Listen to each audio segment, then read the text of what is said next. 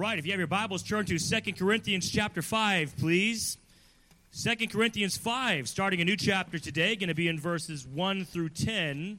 Wrapped up chapter 4 last week. I'm going to begin reading in verse 1. For we know that if our earthly house of this tabernacle, now that word tabernacle, referring to a residence, of course, but in this context is a metaphor for our physical bodies. So, as we see throughout this text, there's a lot of illustrative words used, but essentially, the Apostle Paul is talking about your earthly body versus the eternal body that we will receive if we are believers.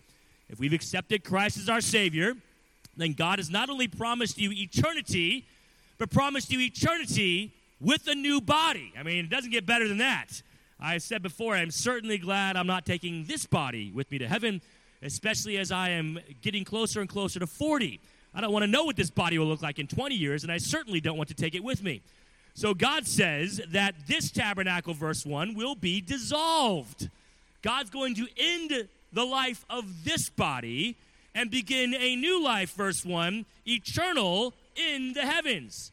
A house not made with hands. Now, that house, again, not referring to the mansion that God promises. In this text, we're not talking about mansions, we're talking about the body. So the new tabernacle, the new residence, the new house that God will give you will be a new body. Verse 2 For in this we groan. In this what? In this body we groan. Some of us groan a little more in our bodies than others. And some of you, give it about 10 years, you'll be groaning a lot more in your body than you are now. But we groan in our bodies. The pain that's associated with the body, uh, the pain of looking at the mirror sometimes in the morning, we groan like, oh no, I didn't want to see that. Groaning in our bodies, earnestly desiring to be clothed upon with our house, which is from heaven. Verse 3 For if so be that being clothed we shall not be found naked. Now we're going to stop there. We will keep the rest of the text, I'll, I'll read through parts of that throughout the message, but we'll stop there for now.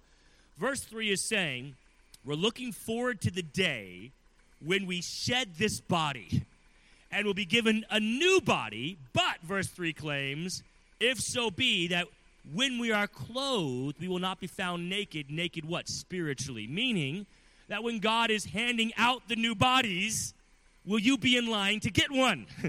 or will you shed this body only to stand before God and God say, You're not getting a new body. Why? You are naked before me spiritually. You have not been covered spiritually.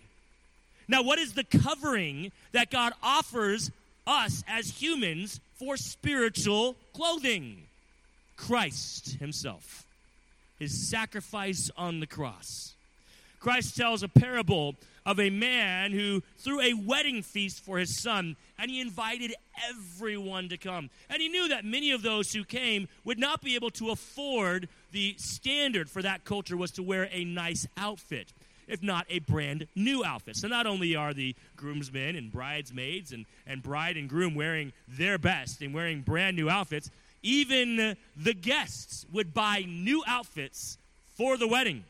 And so this man who had the wedding knew that many of the guests couldn't afford one, so he offered it to them. As they came in the door, here you go, here's some clothes, here's a changing station. Would love for you to enter into the wedding feast and have a great time as soon as you put on this new gown. As the parable goes, one man thought, I don't need to put on this gown. What I've got is perfectly fine.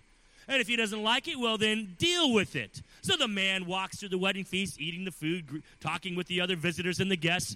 And the master of the wedding spots him. I mean, pretty easy to see when everyone else is wearing new clothes but this guy. Spots him, goes up to him, and says, Hey, were you not given a gown? Why are you not wearing it? And the man has no excuse. He was given it, he refused to put it on. And the master of the wedding feast says, You're not welcome here.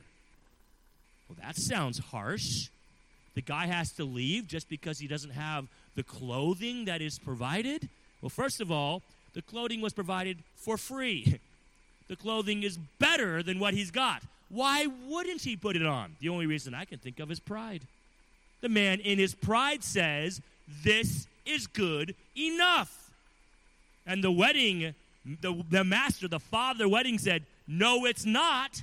In my house, I make the rules, and what you got ain't good enough. you have to leave. God is the master of the universe. God makes the rules, and we don't get to tell God what or who is good enough. God tells us. And you know God's answer? I'm going to give you a, the, the, the, the answer right now. None of you are good enough. And what you've got, it ain't good enough. But you can have good enough in Christ. And that's for free. God is offering you the covering, the spiritual covering, so you can join that wedding feast in heaven, that you can be with Him for eternity. All you've got to do is, in humility, shed the old covering that you had your pride, your selfishness, your good works. Take it off and put on the spiritual covering of Christ. That's what we're seeing here in verse 3. It's going to be a great and glorious day when we shed this body if we are spiritually covered. If we're not, not such a glorious day. Because once you shed this body, there is no going back. You only have one destination, and that is hell. The title of this morning's message is Heavenly Minded. I believe that Christians will rise or fall based on their ability to not just know this truth, but to apply this truth. So many Christians, they think if I just read the Bible every day, I will find success. Now, reading the Bible is helpful. Reading the Bible offers truth, but reading the Bible in and of itself doesn't guarantee you success.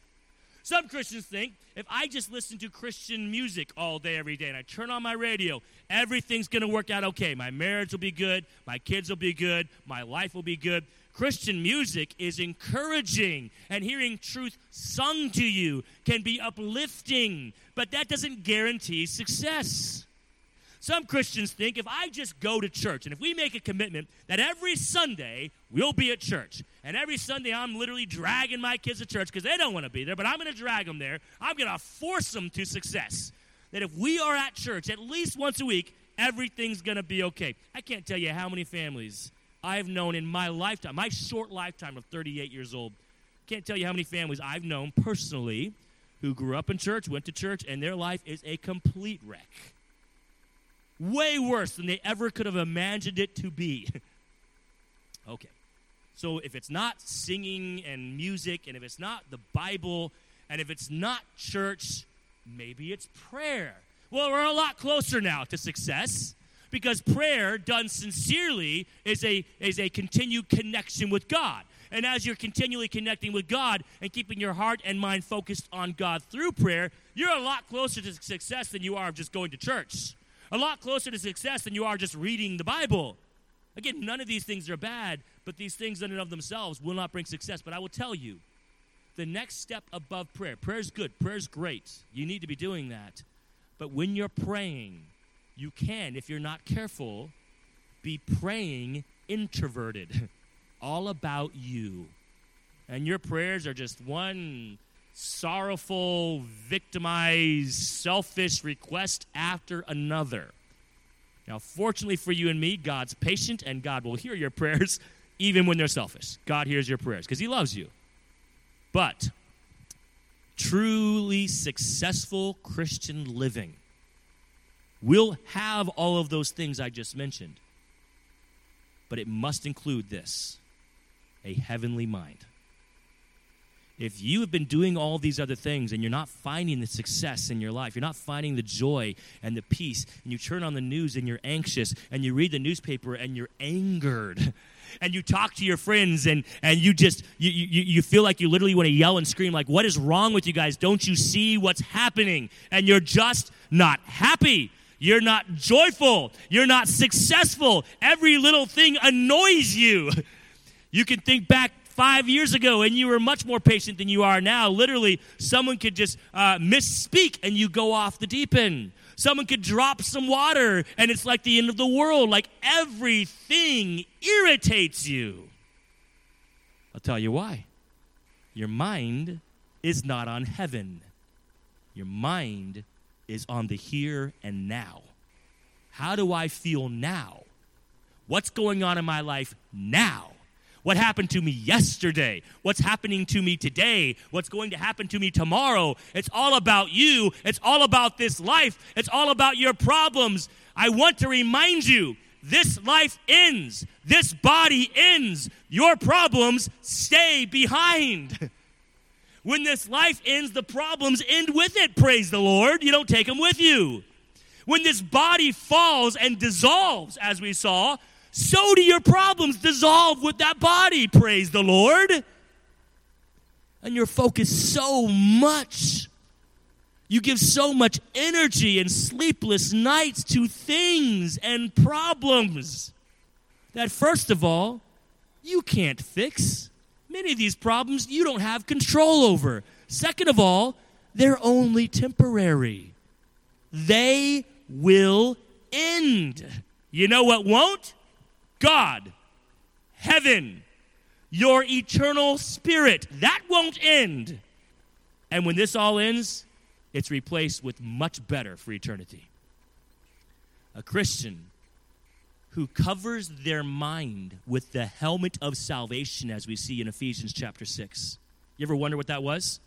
The helmet of salvation is not the armor of being saved, because the armor is put on by a Christian who's already saved. The helmet of salvation cannot be salvation. The helmet of salvation must be a constant focus and knowledge of where your salvation is taking you, who it's taking you to.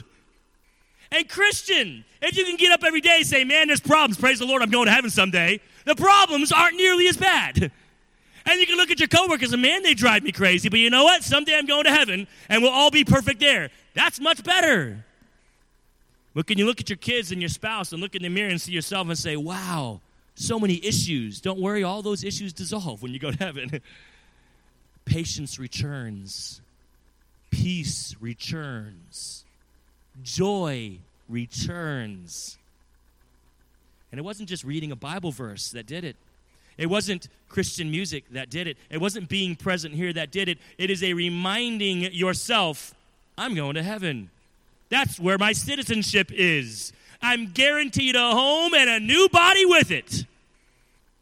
Everything else is like shadows. You see them out of the corner of your eye, but you don't really pay attention to them. What you're looking at is the light, Christ, and the eternity he promises you. You want success? Start focusing consistently, not once a week, not once a month, consistently. Focus and think on heaven and watch your problems not necessarily go away, but no longer annoy you nearly as much.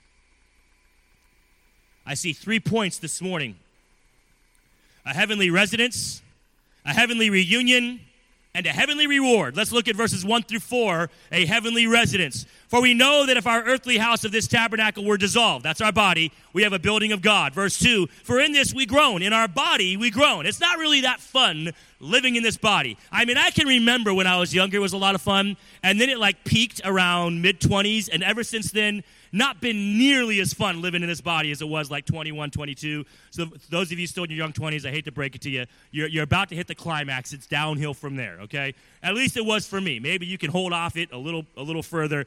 But we're groaning in our bodies. Verse 3 If so be that being clothed, we shall not be found naked. Remember that someday this body is taken from you. What's clothing you spiritually so you can be given a new body? Verse 4 For we that are in this tabernacle, this body, not this church, not this building, the word tabernacle referring to our physical body, if for we that are in this tabernacle do groan, being burdened. Life is difficult. Your body makes it difficult your body's inability to, to push off every virus and to push off every bacteria, your body's inability to handle the heat and the cold of the changing, uh, changing seasons, your body's inability to get out of bed without hurting in the morning. Literally, guys, literally at 38, I get out of bed, there's a staircase right by my bed. I literally have to grab the staircase and do this until my knees start to warm up in the morning. I cannot just walk down the staircase. I'm not saying I would fall. I'm concerned I would, and I'm not willing to chance it, you know, before I come to school. So I'm grabbing the railing. I, I go to my daughter's room upstairs. I'm grabbing the railing in the morning. I'm like an old man. And so, verse 4, we groan. We're burdened. This body is a burden. And yet, we put so much time, energy, and effort into the burden of this body And how much time, energy, and effort do we put into the kingdom of God, where we're going? We care so much about how this body looks, it will dissolve, and it's a burden, anyways. I'm not saying don't take care of it. Take care of it. Don't make it worse than it has to be. But you don't get to keep it. You do get to keep eternity. Verse 4 Not for that we would be unclothed, but clothed upon, that mortality might be swallowed up of life. This body will be taken, and we are, we are Apostle Paul is basically saying, I'm glad that I'm not unclothed spiritually, that I'm, I'm covered spiritually. And I'm glad the Apostle Paul says that someday eternity will swallow up this physical life and I can leave it behind. He's basically saying, I won't be upset when that day comes. All right, so I see here a heavenly residence, letter A. Our body has an expiration date. Have you prepared for the inevitability of death? Have you? You're not going to live forever. Only young fools believe that. Only young fools believe they can run in the face of gunfire and the bullets will bounce off them. Only young fools think they can take, take a knife to a gunfight and beat 10 guys. Only young fools think, I won't die and if I do die, it'll be so long in the future, I'll be like 150 years old, I won't care anymore. Only young fools think they're guaranteed a life of 100 plus. And only young fools think that at 100 plus, they'll want to die anyways. I spoke with a lot of older folks. They're ready to go if they're saved. It doesn't mean they actually want to die, though. Just because you lived a full life doesn't mean you're looking forward to it. Only young fools believe that. Don't be a young fool. Recognize your body has an expiration date. We will all die. The only, the only ones who will be saved from physical death are those who will be on this earth when Christ returns for his church and takes them straight to heaven outside of death. What a glorious day that will be. I hope I'm part of that group. I hope I'm part of the generation that will be alive when Christ returns. I know I'm saved, so I know that if he returns, I will be part of that group, but I don't know if I'll be in that generation. I think I will but so did the Apostle Paul. So that's nothing new. A lot of people have thought they were part of that generation. I mean, I really do think I am, but I'll be proven right or wrong in the next hundred years or so. Christians, because I will be 150 when I die. Some of you are like doing the math. You're like, wait a second. Christians, we're all going to die. Are you prepared for that? Some of you in this room, maybe you're not a Christian. Have you considered the inevitable truth? You will die. And the Apostle Paul in verse 3 says, When I die, I don't want to be unclothed. What if you are going to die? What do you believe happens after this? And if you believe there is somewhere after this, do you believe that all go to heaven just because? And why would you believe that? Because the Bible says the opposite. You see, a lot of people base their eternity off of what they feel and what they think is right. You can't do that. You don't get to make the rules. You can't play a sport, come up with the rules, and expect the umpire to ignore you. No, they'll call you out and they'll throw you out the, off the court, off the field. God makes the rules. They're found in this book. You follow them, you follow the guidelines He set for salvation, you'll be okay. Letter B. An eternal body can only be given by an eternal God to those who have residence in an eternal home. I can't give you an eternal body. I can't guarantee you an eternal home. Only God can. And God states that if you have been given salvation, you are guaranteed a new body. Verse 1 For we know that if our earthly house of this tabernacle were dissolved, we have a building of God. God's going to give it to you. And house not made with hands, eternal in the heavens. If you've accepted Christ as your Savior, if you recognize the fact that you are a sinner. Sin deserves hell. You say, well, Pastor Russ, stop right there, full stop. Who said sin deserves hell? God said sin deserves hell. Verse 623 of Romans, for the wages of sin is death. Revelation speaks a lot about where those who die in their sin go. And guess what? It's hell. God tells us that sin deserves hell. But also in Romans uh, 6.23, God says, but the gift of God is eternal life through Jesus Christ our Lord. You deserve hell, but you don't have to have hell. All of us as sinners, we deserve to go to hell because we were born in our sin and because our choices in sin didn't make it any better. There's only one choice you can make to escape hell, and that is the choice to, through faith and repentance, accept Jesus Christ as your Savior. What He did on the cross Recognize that Jesus is God because he claimed to be so in the Gospels. Recognize that his suffering on the cross, his death on the cross, was sufficient to save you from your sins when he said, It is finished, because he said so in the Gospels. Recognize that he did not stay dead, but rose again and ascended to heaven, as was stated in the Gospels. Recognize that faith in Christ as God, who died on the cross, for your sins is enough to save you, as it says in the Gospels. Recognize that, believe that, and believe that is, it is founded in Christ, and you're saved. Faith in Christ, faith in what He did on the cross, you are saved. Don't make it about who you are. Don't make it about your good works. That's not good enough, not going to get you anywhere but hell. And when you are given eternity, you are promised an eternal body. Letter C, the follower of Christ does not wish for death, but neither do they fear it.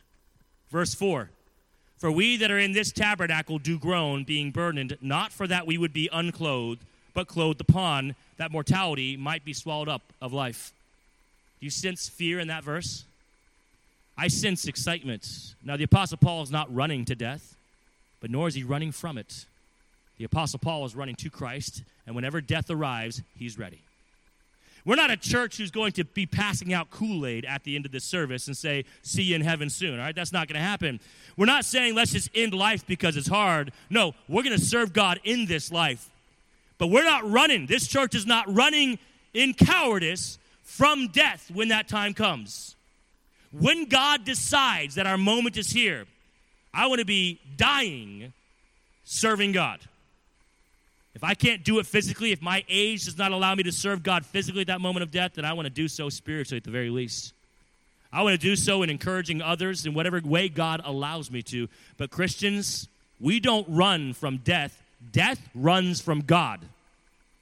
And you're on God's side. Don't run from the enemy that God has already conquered, but nor should you run to it. Death is not an old friend that you embrace. Death is the enemy, but the enemy's been conquered. And when God allows death to come into your life, death doesn't win. Death fights, death brings you down, and then God brings you back up with a new body in eternity forever. And death loses another soul. And death's not getting my soul. Death will get my body, and you know what? Good riddance. Death can have my body. I don't want it. But death's not getting my soul. My soul belongs to God. And when God gets what belongs to him, he attaches it to a new body that death can no longer touch an eternal body. And if you can remember that, Christian, you're on your way to success. The problems of this life, the problems attached to this body, as the Apostle Paul says, the burdens, you can overcome them when you have a heavenly mind. Number two, heavenly reunion. Verse 5 Now he that hath wrought us for the self same thing as God, who hath also given unto us the earnest of the Spirit. Okay, so the one who saved us is God. The one who's going to give us a new body is God. The one who's going to bring about our eternal home in heaven is God. That's what verse 5 is saying who has who also hath given unto us the earnest of the spirit. That word earnest has the idea of kind of like a down payment like earnest money. So if i was going to purchase property i'm going to give someone some money until they get all of it. I'm going to give them some up front to guarantee that we're going to follow through with the transaction. It's a deposit. And god has made a deposit on you. Hey you're saved but you're not in heaven are you? In fact Go ahead and read in uh, further on now, where we see in verse number six. We see that therefore we are always confident, knowing that whilst we are at home in the body, we are absent from the Lord. Verse 7 For we walk by faith, not by sight. You're saved, but do you see God with your eyes? No. You have a promise of a heavenly body, but is it sitting in the closet ready to be put on? No. And so, how do we know that the promise of salvation is ours? Well, I know it because the Bible told me so, and that's enough for me. And I could say to someone, hey, I want to buy your property. And they say, great, it's yours. Let's sign a contract. Now, where's the deposit? And I could say, you know what? Hey, I, my word is my bond. You don't need a deposit. I will pay you in 60 months. When the time is done, you're going to get your money. That person's going to say, that ain't happening. I want a deposit. I appreciate your word. I want money to go with it. You know what? You don't have to ask God for a down payment. You don't have to ask God for earnest money. God says, I'll give it to you without even asking for it. Not because He has to prove He can be trusted, but because He knows the weakness of our faith, the weakness of our hearts, the weakness of our minds. God says, I don't want you doubting that the promise may or may not come your way. So God says, I'm going to give you a down payment. I'm going to give you some earnest uh, reward that before you die and go to heaven, you've already got something to guarantee you're on your way to heaven. And what is that something guaranteed to you? It is, letter A, the Holy Spirit. Now he hath wrought us for the self same thing as God, who also hath given unto us the earnest of the Spirit, capital S, God Himself. God says, You want to be guaranteed you're on your way to heaven? You got, you got me with you. The Holy Spirit is with, dwelling with you. The Holy Spirit will not leave your side. The Holy Spirit will walk you through that difficult journey. The Holy Spirit is your guarantee, He is your down payment, He is your earnest deposit. And you can know, first and foremost, because God's not a liar. And God said, for whosoever shall call upon the name of the Lord shall be saved, Romans 10 13. His word is his bond. But God says, even though you can trust my word, I'll give you something even on top of that. I'll give you myself, the Holy Spirit. Letter B. The Christian connects with God now through faith, but then face to face. I am so looking forward to that holy reunion in heaven. I, I, I've wondered often how does God look? God is not a man. Jesus Christ is a man. But Jesus Christ ascended to heaven, and, and, I think in a glorified state, very similar to his mortal body. And I get that because we see in Revelation a description of Christ. But God the Father, God the Holy Spirit, what is this going to look like? I do not know, and I'm looking forward to seeing that. I'm a little envious of those who've gone ahead and already have that answer. I'm a little envious of those who are in heaven now enjoying a glorious time of, of worship of God and pure Christian fellowship with the saints of the Old and New Testament. I got to be honest, I'm envious. Again, I'm not chasing death down, but I'm not running from it. I will run to God, and death will catch me when God allows. And then death will get what it deserves, my body, and the rest goes to God.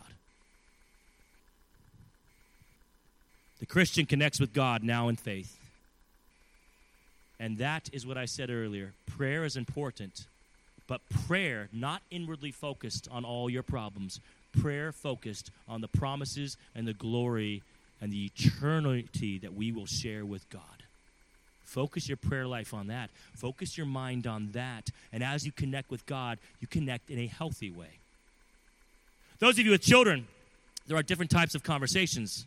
You can be talking with your children and they're complaining to you how much they hate their room and how much they hated dinner and how much they hate school and how much they hate everything and everyone in their life. You talked with them. That wasn't a healthy conversation. And then there's the conversations where they don't talk about how much they hate everything, but it's how much what they want. Mom and dad, I want this. Mom and dad, I want that. Mom and dad, do I get that? It's not as bad as the hating conversation, but it's still not really a great conversation. And then there's the conversation where it's mom and dad, I'm going through some things. Can we talk about it? Those are the ones that bind you strongly to your children. Those are the conversations that help you develop them and that help develop a relationship. And Christians is the same way with God. You could talk to God about how much you hate everything, and you are talking to Him, but there's really not a whole lot of benefit in that. You could talk to God about all the things you want, and He will listen, and He may even answer some of those. But again, you're not really drawing closer to Him through that kind of prayer life. And then you can talk to God about what's going on in your life and, and what, where you're headed and where He's taking you. Those are the conversations that draw you close to God. Letter C. Our desire to see God now is tempered by our love to serve Him. Well, if this is true, Pastor Russ, and heaven's such a great place and all we have are burdens and trials here, then what's the point of sticking around? And I go back to that illustration of the cult that I've given you and, and multiple times throughout history the Kool Aid pass around and, and people not leaving the service. That has happened for the reason of why bother staying if heaven's so much better? Yes, heaven is much better, but there is a reason to stay. I said this last Sunday. One reason to stay is for you. I will stay for my family. I will stay for you, my church family. I love you. There is work to be done, and I'm happy to do it. As much as I'd honestly rather be in heaven, I love my family. I love my church family enough where I will be here for as long as God asks of me to serve. But another reason, verse 8 and 9, we are confident, I say, and willing rather, to be absent from the body. The Apostle Paul says, I'm willing to go whenever God calls. You're not going to take me kicking and screaming, God. I'm not going to whine on my deathbed. Oh no, God, why why take me now? It's like, praise the Lord, I'm done. Thank you, Jesus. That's the Apostle Paul. He's not going to be whining on his deathbed. He says, I'm willing to be absent from the body and present with the Lord. I'm looking forward to that day. Verse 9 Wherefore we labor, that whether present or absent, we may be accepted of him. The Apostle Paul says, Although I'm willing and I'm ready whenever God calls me, verse 9, but I'm here to labor. That's my calling. I'm here to serve. And our desire to see God is balanced by our love to serve him now. Not that you can't and won't serve God in heaven, but there are things you can't do in heaven. There are acts of service you can't perform in heaven that can be performed here. I can tell you about Christ here. I can't tell you about Christ when I'm in heaven if you're down here. And number three, a heavenly reward, verse 10.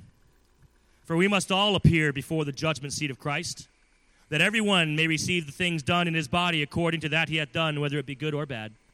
I want to clarify that verse does not mean Christians will be, re- be rewarded for their bad. It means everyone will stand before Christ. And those who are saved, as the Apostle Paul said, clothed, not naked, they will be rewarded for the good. And those who are unclothed, as we saw in that parable of the wedding feast, will be cast out and rewarded for their bad. Letter A. The Christian will never be rewarded eternally for their evil work. The unbeliever will never be rewarded eternally for their good work. If you're saved, we're told in other passages of Scripture that God will only reward you for those things you did in His name. Those things you did not do in His name, you will not be judged for. They will just be burnt and cast aside. There is no condemnation in Christ. If you're unsaved, if you have not accepted Christ as your Savior, don't bother bringing your good works to heaven with you. because God says your good works are as filthy rags. Those will burn away. All that will be left is your evil, and you will be judged eternally for your evil deeds if you're unsaved. The saved are only rewarded for the good things they did in Christ's name. The unsaved are only judged for the evil things. The saved aren't bringing their evil works to God, and the unsaved can't bring their good works to God. So, which one are you? The saved or the unsaved? Letter B. Christians serve God out of love, not for reward. God rewards the Christian out of love, not for justice. When the Christian stands before God and God says, Well done, thou good and faithful servant, these are the things you did in my name, God is not going to say, You deserve this. Good job. You deserve this and this and this. Good job. You deserve some more. No, no. I don't deserve anything. I'm getting way more than I deserve just by being in his presence. God's not going to reward me for what I deserve. God's going to reward me because He loves me. And I don't, des- I don't serve Him for the reward. I serve Him because I love Him, because that's how a healthy relationship works.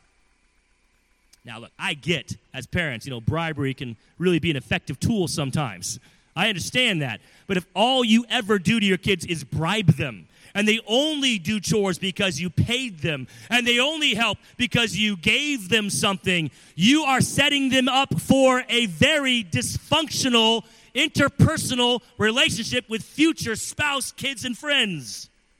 Because for the rest of their life, they will think that everything they do deserves like return and they will never offer unconditional love because they were never trained that love is unconditional. They were trained that if I do something, I deserve something.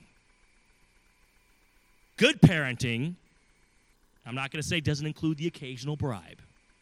Good parenting, not going to say doesn't include the occasional allowance or whatever, but good parenting includes training your kids that sometimes you do things because you're part of this family and you love the family. No, I don't. Well, you better Start loving this family by what you do. That's good parenting. And that's how God is for us. God's not bribing us to good works. Whatever God gives me for whatever I do, I am grateful for. But I'm not doing it for that. I'm doing it purely because I love Him. And if God gives me something, it's purely because He loves me, because I can tell you right now, I don't deserve a thing. Let Letter C, and we're done. A heavenly reward. All of humanity will stand before God in heaven. Not all will remain with Him. All of us will stand before Him. Every knee shall bow, every tongue shall confess that Jesus Christ is Lord, we're told. Everyone. And then at the end of that time of recognition, some will stay and some will be sent to hell, the lake of fire, for eternity. Will you be the one staying? Say, Pastor Russ, how can I know that I'm the one staying and not the one sent? How can I know that? You can know that from the Word of God. I've been preaching it this whole morning. You can know that when you trust Christ to get you to heaven and not yourself. When you trust that Christ will take you to heaven because he said so. Romans 10:13, whoever calls upon the name of the Lord shall be saved. When you trust Christ to get you there, you can trust Christ will get you there. And you say, "Well, Pastor Russ, how can I trust Christ to get me there?" If you do it his way. And what's his way? His way is faith in what Christ did, not in what you did. Don't trust Christ to get you to heaven because you're a good person. That's not his way. Don't trust Christ to get you to heaven because of good works. That's not his way. Trust Christ to get you to heaven because God is a good God who died on the cross for your sins and offers heaven to you freely if you accept that gift, that offer in faith. And if you do, after we're done, all of humanity of all time, after we're done bowing the knee and saying Jesus Christ is Lord, you will be one who stays. You will not be sent from the presence of God. And, Christian, what in this life is so horrible that it erases this awesome truth your eternity? Well, death is horrible. No, it's not. Death is your entrance into glory. Well, lost relationships are horrible. God says, I'll never leave you nor forsake you. Well, this physical body and what I go through and the pain and suffering is a burden. Yep, the Apostle Paul could sympathize with that, which is why he was so ready to go to heaven when God was ready. Ready to give it up, give death his body, and take what God offered in return. How about you, Christian? What in this life is overwhelming you? Stop considering the problems of this life and start considering the promise of eternity. And you can make it through this next week. Let's pray.